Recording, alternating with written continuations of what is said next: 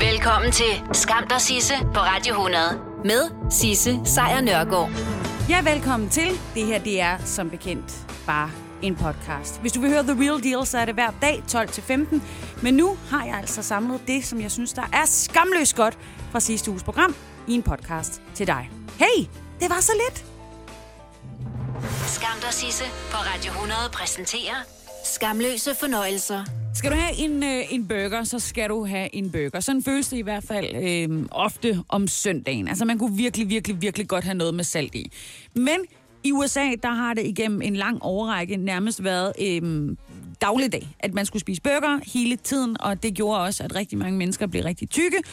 Og det fik de amerikanske myndigheder til at reagere for en, øh, en del år siden, og så indførte de kalorietabeller. Det vil sige, når man stod og kiggede op på de flimrende skærmer med alt muligt lækker øh, burgersnask, jamen så var alle billederne af de her juicy, saftige burger flankeret af et lille skilt, hvor der stod, det her det kommer til at koste tusind milliarder kalorier. Så øh, det kan du bare lige overveje, om det er det værd.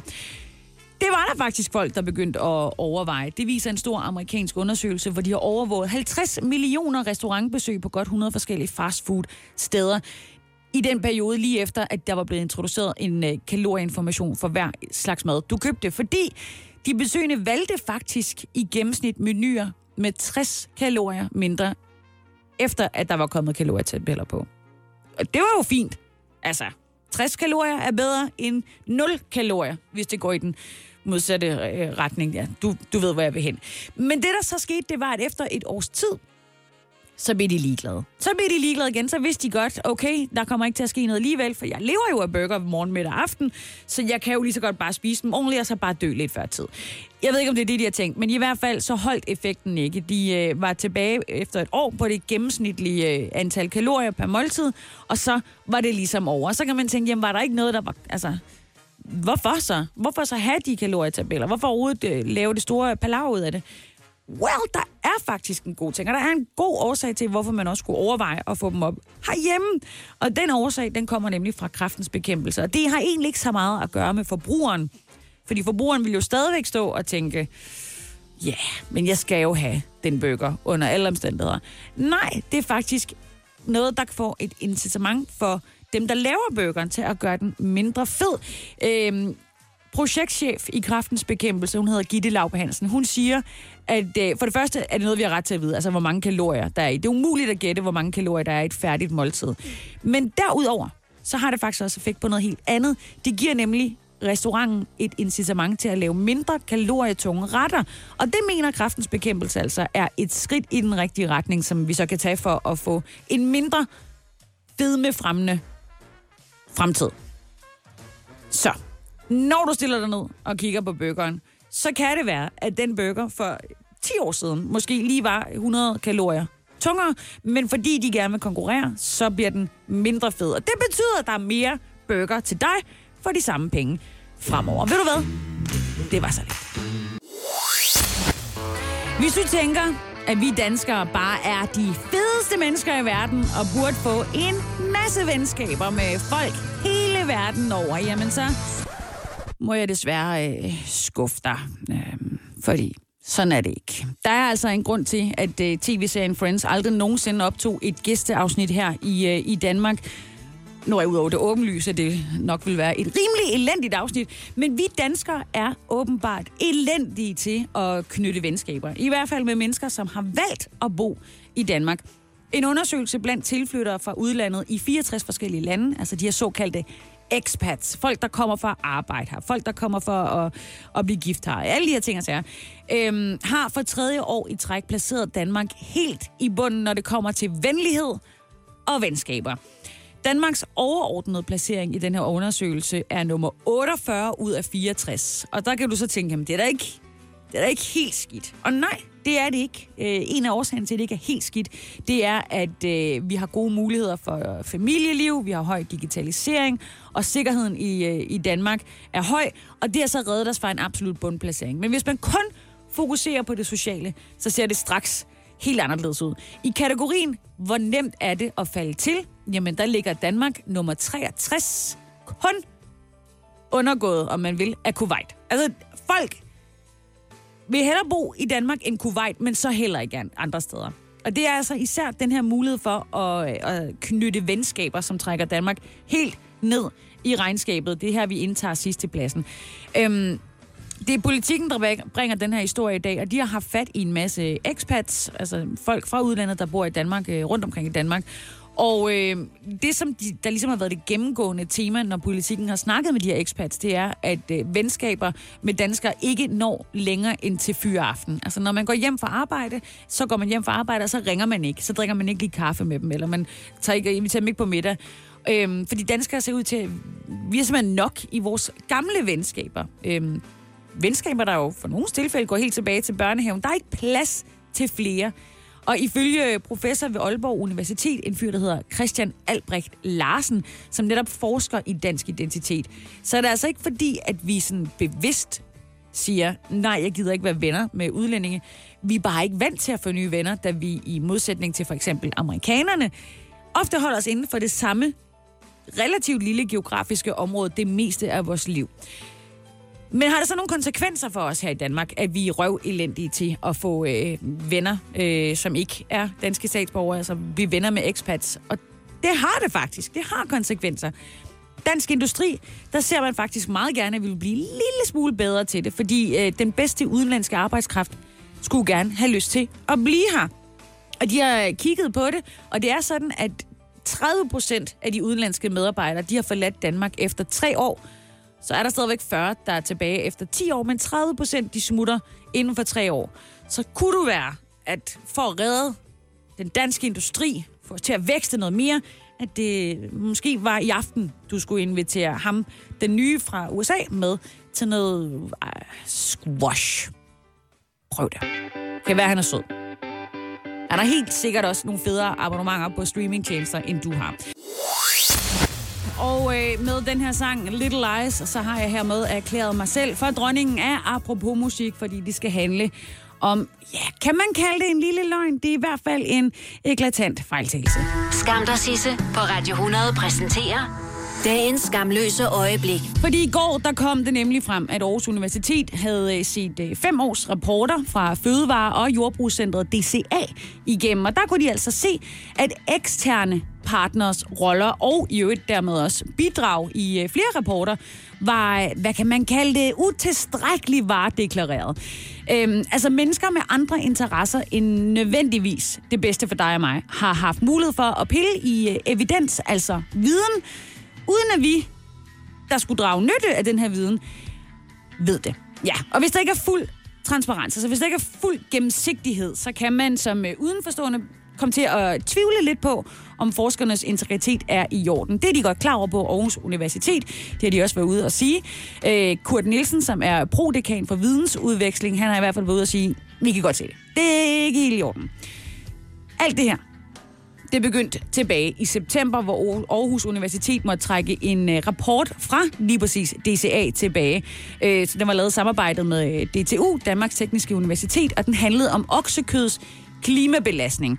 Men den levede ikke helt op til universitetets standarder, og det gik især op for dem, da Dagbladet Information havde afdækket, at interesseorganisationen Landbrug og Fødevarer havde skrevet afsnit i den her rapport, der handlede om oksekød og klimabelastning, og derfor også havde påvirket en pressemeddelelse om resultaterne. Det var meget, meget pinligt, som man siger, og det fik også i øvrigt lederen af Institut for Agroøkologi på Aarhus Universitet til at trække sig fra sin post, hvilket nok egentlig var meget smart. Men selvom at Aarhus Universitet nu har kigget fem år tilbage, og også har konstateret, at der er alvorlige mangler i andre rapporter, faktisk tre andre, så er der ikke nogen af dem, der bliver trukket tilbage. Det er sådan, at universitetets forskere står fuldt på mål for deres metoder, resultater og konklusioner. Det siger de i hvert fald i den her pressemeddelelse. Også selvom, at der kan være lidt problemer med transparensen. Fordi for eksempel i et af de her tilfælde, så er det ikke blevet deklareret, at en af forfatterne øh, til rapporten er fra S E G E S, som er en virksomhed under Landbrug og Fødevare. Der var den igen. I nogle andre tilfælde, så bliver det ikke anført, at den eksterne styregruppe har haft mulighed for at kommentere rapporten, og hvilke ændringer det så også har medført. Og i en anden en, der mangler der så desuden et forord, så man ikke kan se, hvem der har betalt for gildet. Ah, nå. når de her øh, rapporter ikke bliver trukket tilbage, så hænger det ifølge universitetet sammen med, at de efterfølgende, altså rapporterne, er blevet udsat for en kritisk gennemgang af andre forskere. Det er det, der hedder peer review. Og rapporterne har, kan man kalde, overlevet den gennemgang, og det ændrer altså ikke ved øh, i øvrigt, at der er flere problemer, der skal løses. Det siger universitetet også, men øh, mens de ser på det, så kan de samtidig også konstatere, at de ikke har tænkt sig at arbejde mindre sammen med erhvervslivet, fordi det er erhvervslivet, der betaler gildet, fordi der ikke er råd til andet P T. Det er et meget trængt forskningsmiljø. Så hvad kan man gøre, hvis nu for eksempel, at Landbrug og Fødevarer, de siger, I må ikke skrive grimt om oksekød, men I har lov til at få alle de her millioner til at forske for. Hvad gør man så som forskere? Det er der nogle politikere, der selvfølgelig har et bud på. Når de her vigtige rapporter fra Aarhus Universitet, de kommer ud, og de ligesom sætter dagsordenen for det, vi skal diskutere, jamen så er det også vigtigt, at de er lavet af uvildige forskere, som altså ikke er købt og betalt af erhvervslivet. Vi skulle jo nødt have endnu en sag om en forsker, som er, lad os bare sige, betalt af sukkerindustrien til at så stå og sige, at sukker slet ikke er farligt, men at fedt er den rigtige menneskedræber, som det jo er sket førhen en, en gang. Øhm, men som det ser ud nu, så er der ret trænge kår for forskning herhjemme. Pengene strækker ikke langt, og øh, derfor så er det, at erhverv, erhvervslivet kommer ind og siger, jamen her er nogle penge til at forske for. Og så er der jo et eller andet sted lidt baks, lidt problem, fordi når man betaler gildet, hvor meget må man så sige? Øhm, det er jo det, der er øh, tricky. Og for nylig, der måtte Aarhus Universitet jo også netop trække en rapport om lige præcis oksekøds klimabelastning tilbage, fordi der var ret stor tvivl om, hvorvidt Landbrug og Fødevarer egentlig havde lavet rapporten mere eller mindre. Men fremover, så skal forskere anonymt kunne henvende sig hos et nævn, hvis der er nogen, der forsøger at påvirke deres forskning i en anden retning, end den, som forskningen selv går i. Så lyder det i hvert fald for Enhedslisten, som nu vil til at oprette en såkaldt whistleblower-ordning for forskere. Det lyder jo meget legit. Det er deres forskningsordfører, Mai Villadsen, som er ude at sige, at vi desværre har set adskillige gange, at forskere er blevet presset til at skrive ting i deres rapporter, eller kommunikere visse ting ud offentligt. Og det er så skadeligt for vores samfund, for vi skal kunne stole på den forskning, der foregår. Det siger hun altså, øh, efter det er kommet frem med, med de her yderligere øh, tre rapporter, som Aarhus Universitet i går var ude at sige, guys, der kan muligvis være noget her, som I heller ikke kan lide. Mai Villadsen mener i øvrigt også, at der vil komme flere sager frem, øh, hvis det er, at forskerne får lov til at henvende sig anonymt, fordi nogle gange så kan det være rigtig svært at gå til sin ledelse og sige, at man føler sig presset. Særligt hvis midlerne jo lige præcis øh, kommer til ledelsen fra nogle forskningsmiljøer øh, udenfor, eller fra erhvervslivet uden for forskningsmiljøerne, så kan det være svært at sige, jeg vil ikke have de her penge, eller jeg vil gerne have pengene, men jeg vil gerne have, at de holder op med at blande sig. Og det er derfor, at øh, de nu mener, at det her er en løsning, altså en whistleblower-ordning for forskere, så der ikke er erhvervsliv eller politikere, der kommer og blander sig i, hvad det er, der skal stå i rapporten. Øhm, partiet foreslår derudover at lade nævnet for videnskabelig uredelighed. Det lyder som noget fra en Harry Potter-film, men det er det ikke. Den eksisterer, den er god nok. Videnskabelig uredelighed. Øh, administrere den her ordning, og så øh, tage forslaget med til forhandlingerne her, som der er i gang, altså finanslovsforhandlingerne med forskningsministeren. Og så må vi jo så se, om forskningsministerens kalender nu fremover kommer til at vise rigtig mange frokoster med alle mulige top-tunede typer med masser af penge fra erhvervslivet. Vi ved det ikke. Endnu.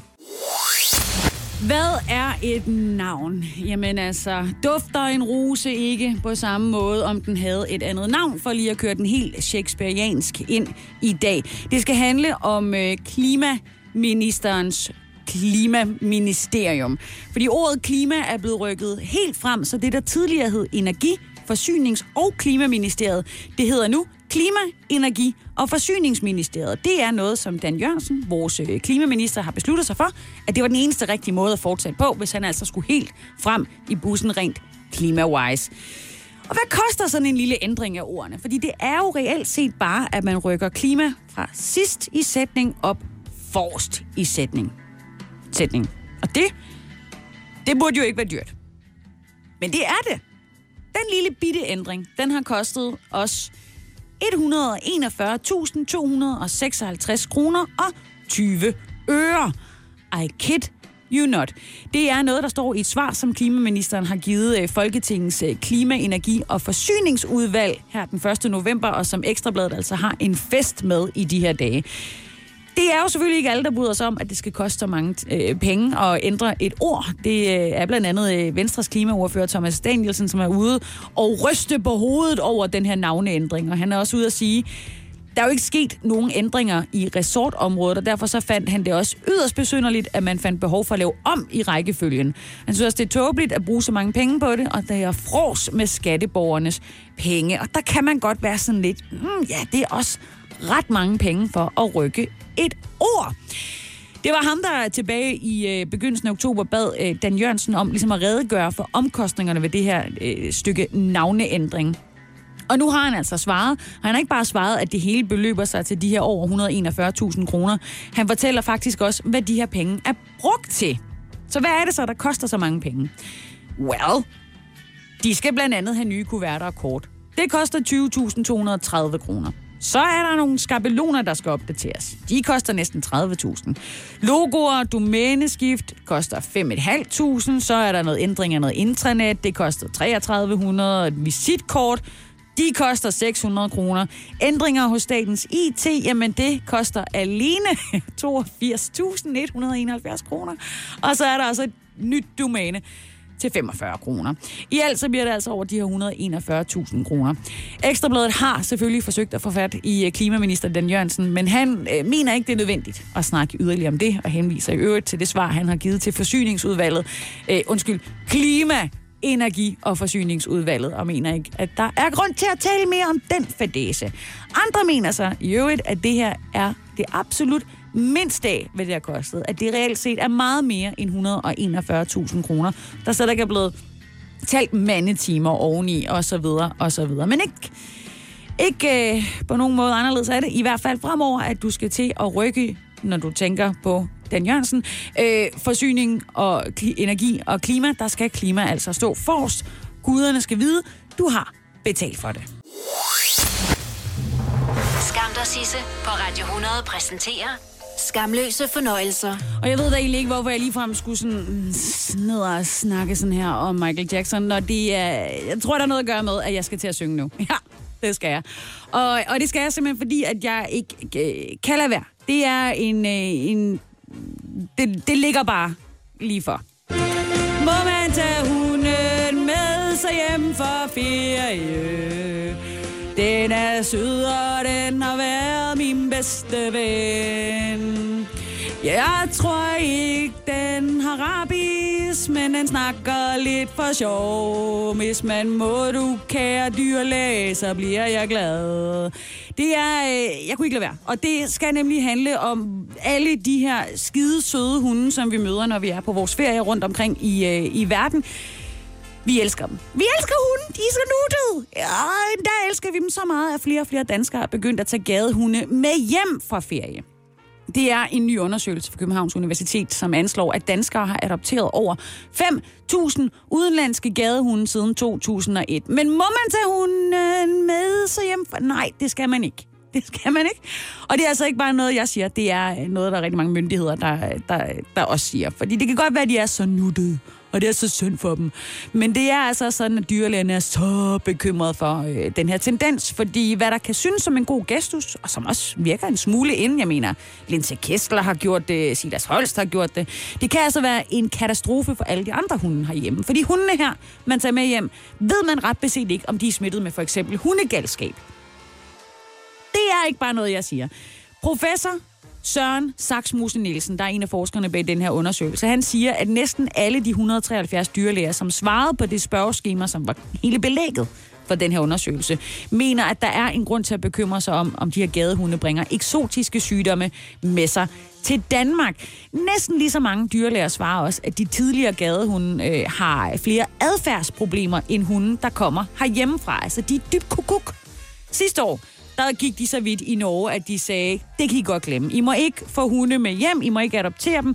Ikke ved mindre, de har været i privat varetægt i mindst et halvt år forinden. Altså, at man ved, at de ikke er blevet slået, misbrugt eller har diverse sygdomme.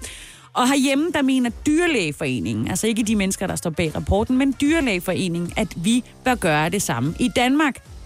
Fordi det er svært at dokumentere for hundenes reelle sundhedstilstand, forud for, at man smider dem på et fly og får dem hjem til sin hovedgade.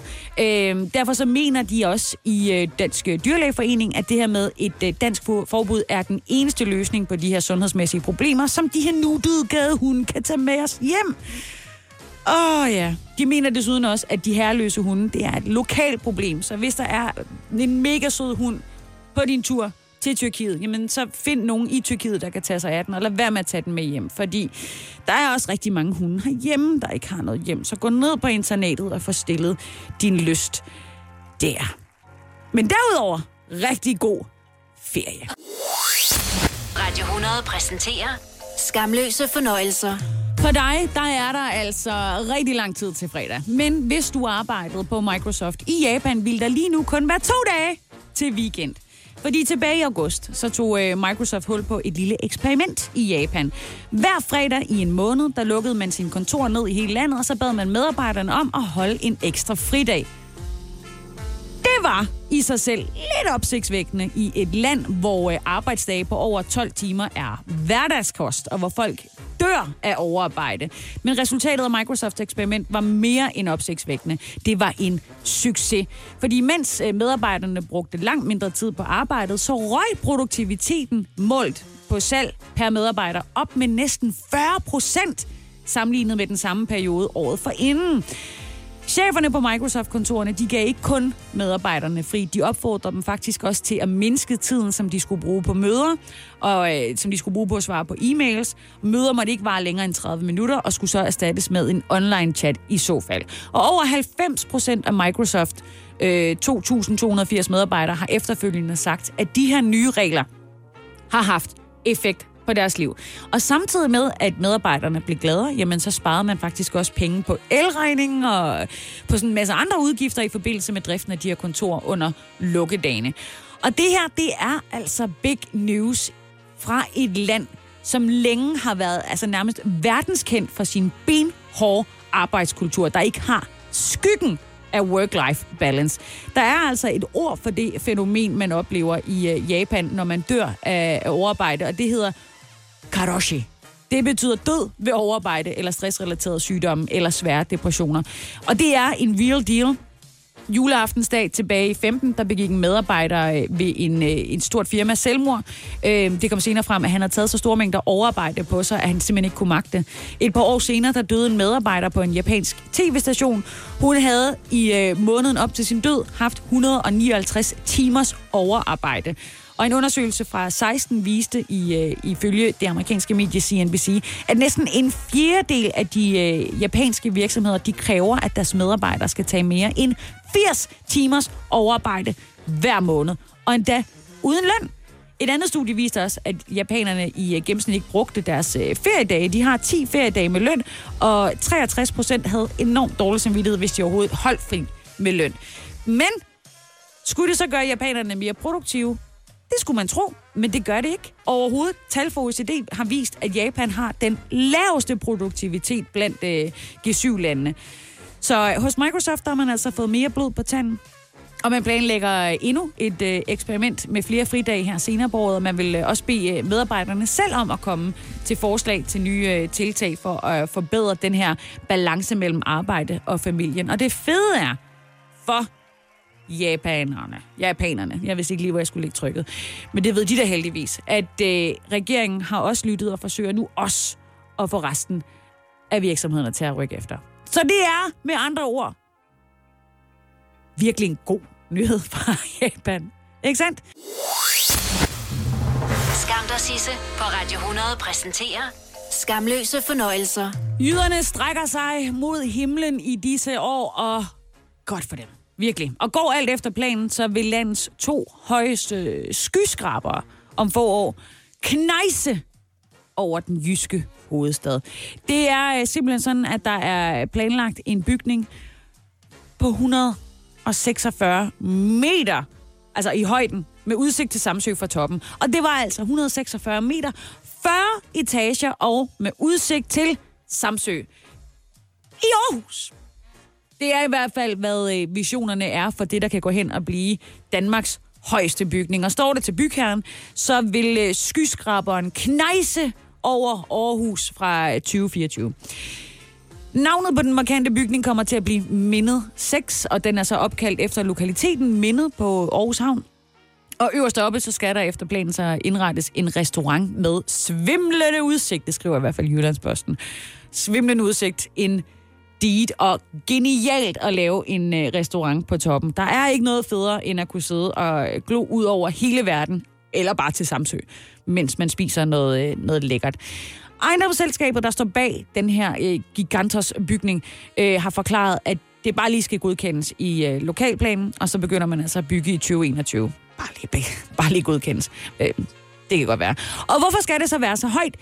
Jamen, det har, ifølge ejendomsselskabet, som selvfølgelig er Olav de Linde, øh, det har en årsag til, at det skal være så højt, fordi man gerne vil signalere, at Aarhus ikke bare er en købstad. No way! Det er en storby. Og øh, hvis den her plan så føres ud i livet, jamen så bliver øh, Mindet seks meter højere end den øh, et hundrede og toogfyrre meter høje skyskraber Lighthouse. Fordi vi er for fede til at bare kalde den fyrtårnet. Øhm, der lige nu bliver opført i øh, Aarhus Øst, og som efter planen skal åbne om to år. Så det bliver altså lige øh, Danmarks højeste bygning i en halv time. Øh, og i øvrigt øh, toogtyve meter højere end den nuværende højdekonge, som jeg arbejder lige ved siden af, nemlig Herlev Hospital, som er en gigantbygning. Nå, i hovedstadsområdet, der får Herlev Hospital dog også følgeskab af et, et højt beboelseshøjhus. Det sker, når Carlsbergbyen, der ligger på skellet mellem Vesterbro og Valby i, i København, de venter at åbne det, der hedder Pasteurs Tårn. Øhm, det kommer til at ske i tyve fireogtyve, men det er stadig bare en lille pik i forhold til den, de rejser i Aarhus. Og så sidder du nok og tænker, jamen Sisse, hvad med det der enorme tårn, som bestseller har fået godkendt at få lov til at opbygge i Brande i Midtjylland?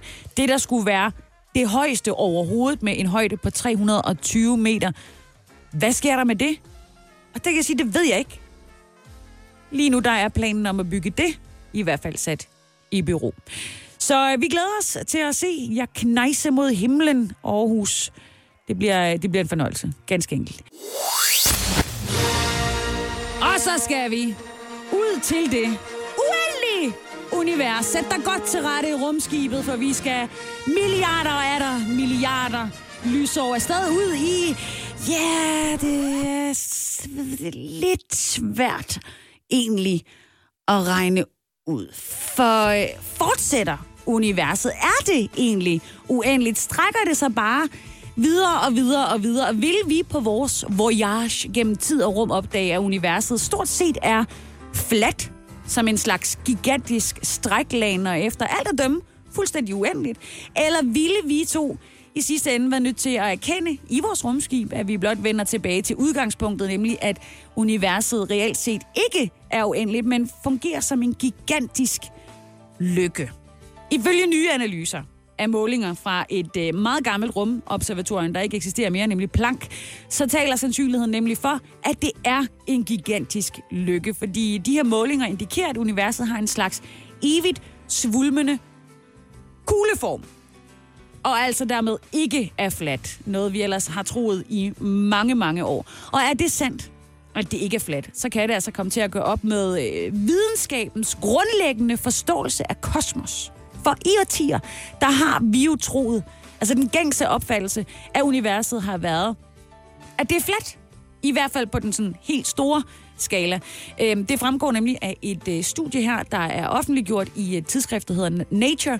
Og der skriver forfatterne bag studiet blandt andet, at de er, der er ret kraftige antydninger af, at vi har et lukket frem for åbent univers. Og det peger altså direkte imod en gigantisk krise i naturvidenskaben.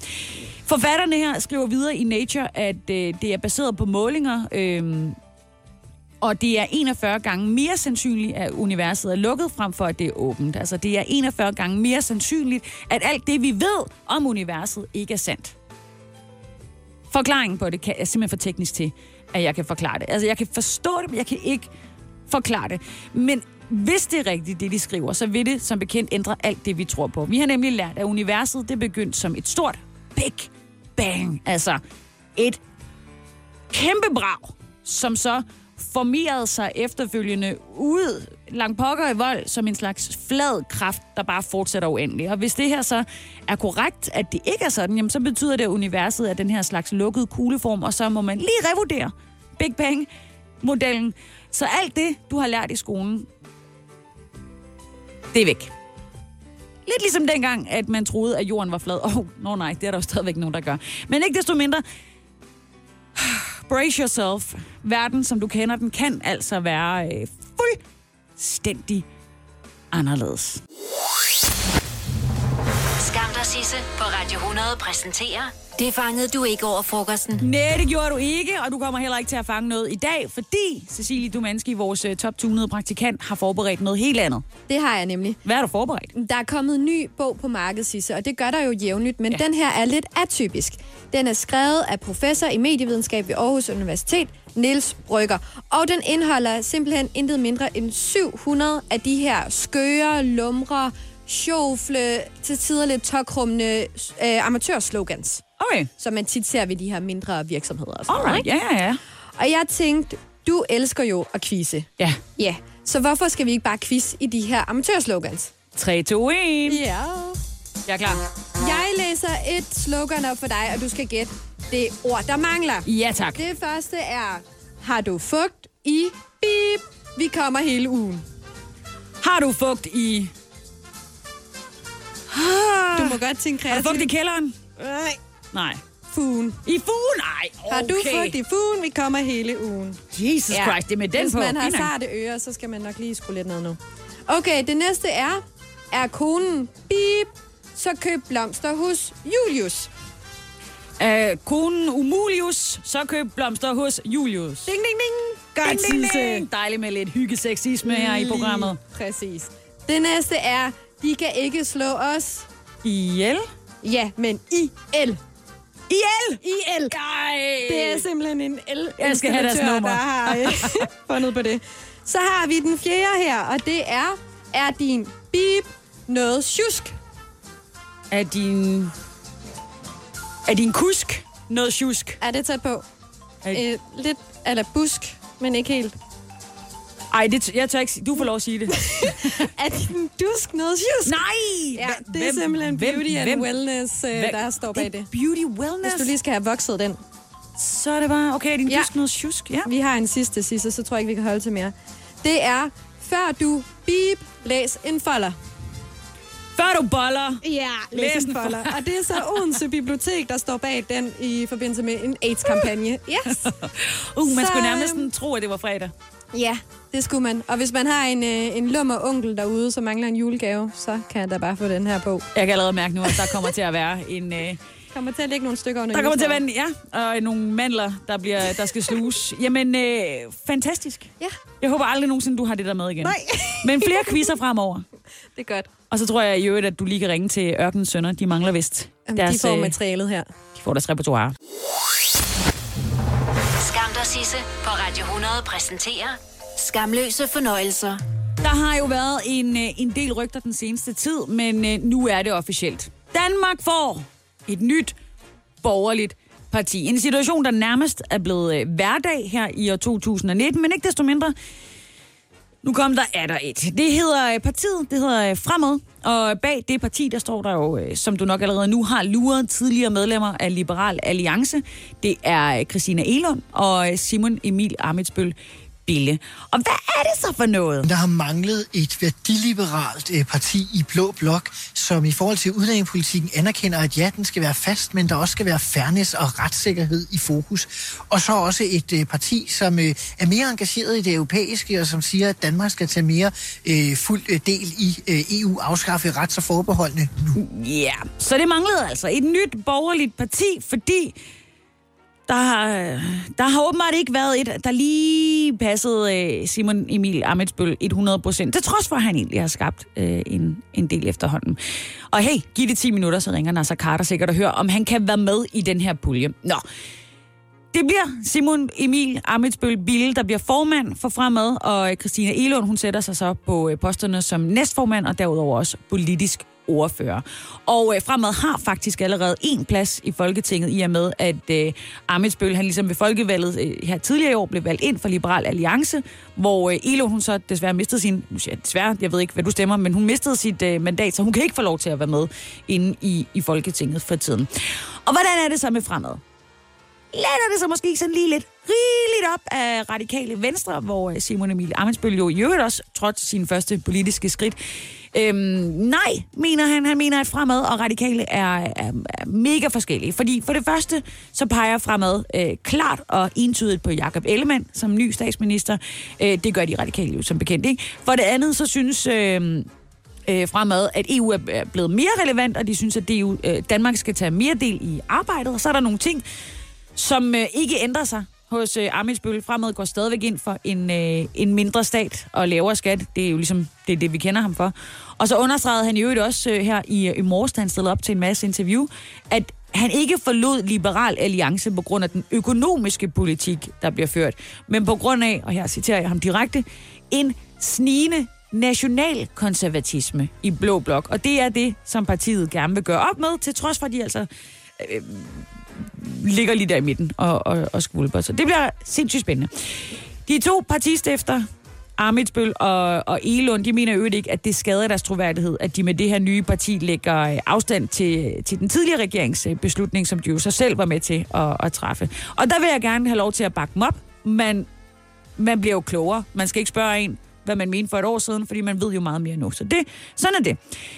Jeg mener heller ikke, at det er utroværdigt, at formanden både har været med i Radikale Venstre, startede Borgerligt Centrum, øh, Liberal Alliance, og nu er Fremad. Øh, men det er jo så, hvad det er. Man kan jo sige, Jens Otto Krag, han sagde jo, man har et standpunkt til, man har et øh, nyt, og her kan man bare øh, forme den lidt om, og så kan man sige, man har et parti til, man skaber et nyt.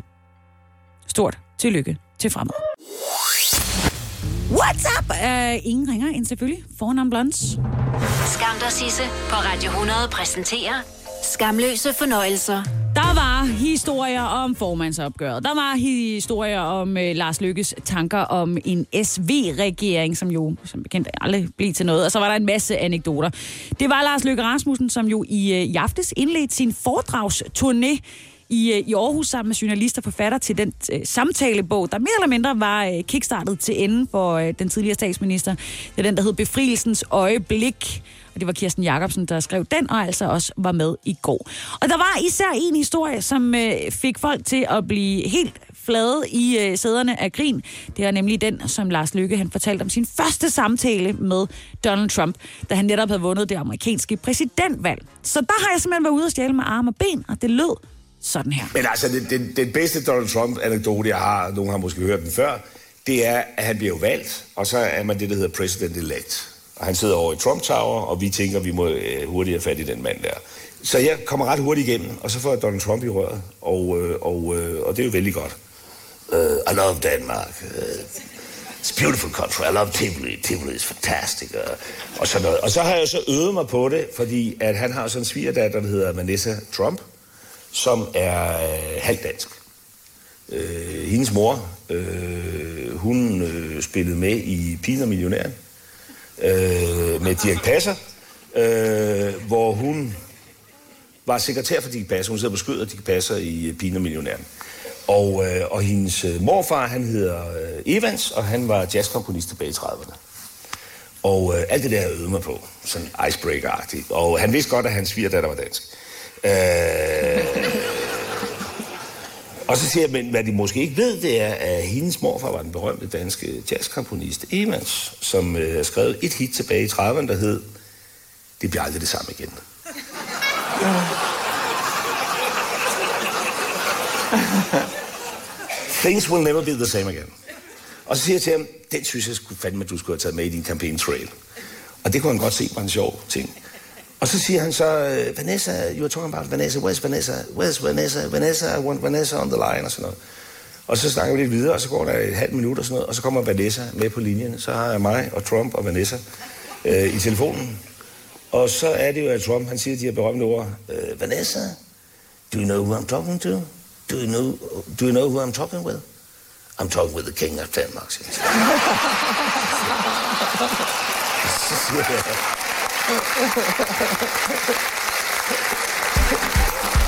Ja, sådan lød det altså i går aftes i Aarhus, og hvis du rigtig gerne vil med til nogle af de her foredrag, så er de altså nærmest på turné her i, i løbet af efteråret og vinteren, blandt andet i Roskilde og Sønderborg, Helsinge og Horsens, Odense, Silkeborg så videre, så videre. Gå bare ind og find billetter, det koster cirka tre hundrede kroner.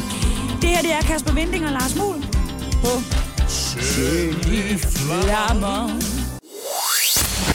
Tilbage i, øh, i nitten fireoghalvtreds, altså for femogtres år siden, der døde en af de allermest ikoniske stjerner overhovedet, James Dean. Og det gjorde han altså i en frygtelig bilulykke. Men her øh, næste år, der er han med på en filmplakat igen, seksogtres år efter øh, sin død. Øhm, det er øh, simpelthen sådan, at øh, James Dean vender tilbage på skærmen i en ny film næste år. Og så tænker du så, jamen, ad, han er ikke sådan helt... Uh. Jo, det er han, men han bliver ikke gravet op eller noget i den dur. Det er simpelthen sådan, ved hjælp af sådan nogle computergenererede billeder, som øh, man også kalder for C G I, øh, der har det altså været muligt at genskabe James Dean. Og helt uden, at der var noget bugs, så man castede ham i en, øh, i en rolle som øh, karakteren Roger i en film, der hedder Finding Jack, som kommer til at foregå under Vietnamkrigen. Det var jo sådan, at James Dean, han blev et stilikon. Han altså stadigvæk den dag i dag er en, en form for stilikon, efter han var med i film som øh, Rebel Without a Cause, øh, East of Eden, alle de her film. Og det var lige præcis den form for karakter, at øh, instruktøren bag Finding Jack, øh, eller instruktørerne, der er faktisk to, Anton Ernst og Tati Goluk, øh, de manglede. Så de fik faktisk lov til at bruge James Dean, øh, og det gjorde de af hans øh, familie. De ledte efter en perfekt fyr, og de fandt ham. Så til trods for, at han har været død i lang tid. Så det bliver altså computerbilleder af Gene, som bliver, øh, som bliver sat ind på ægte skuespillere, og så vil der så være en anden skuespiller, der kommer til at lægge stemme til hans karakter. Og så kan du altså, hvis alt går efter planen, og der er jo ikke nogen sure skuespillere til at hisse op eller prøve at stoppe filmen bagefter, øhm, så kan du se den film næste år, den ellevte november. Altså om et år. Og det kommer til at ske på det, der hedder Veterans Day i U S A, hvor man jo hylder tidligere soldater. Og jeg ved ikke rigtig, hvordan jeg har det med det. Men jeg tænker, at jeg bare vil lade James Dean sige det selv. You're tearing me apart! Ja. Apropos øh, folk, du kan opleve efter de døde, her er Whitney Houston i selskab med Kygo på Higher Love. Den kan du høre næste år i København. En koncert. It's weird, man. Skam og Sisse på Radio hundrede med Sisse Sejer Nørgaard.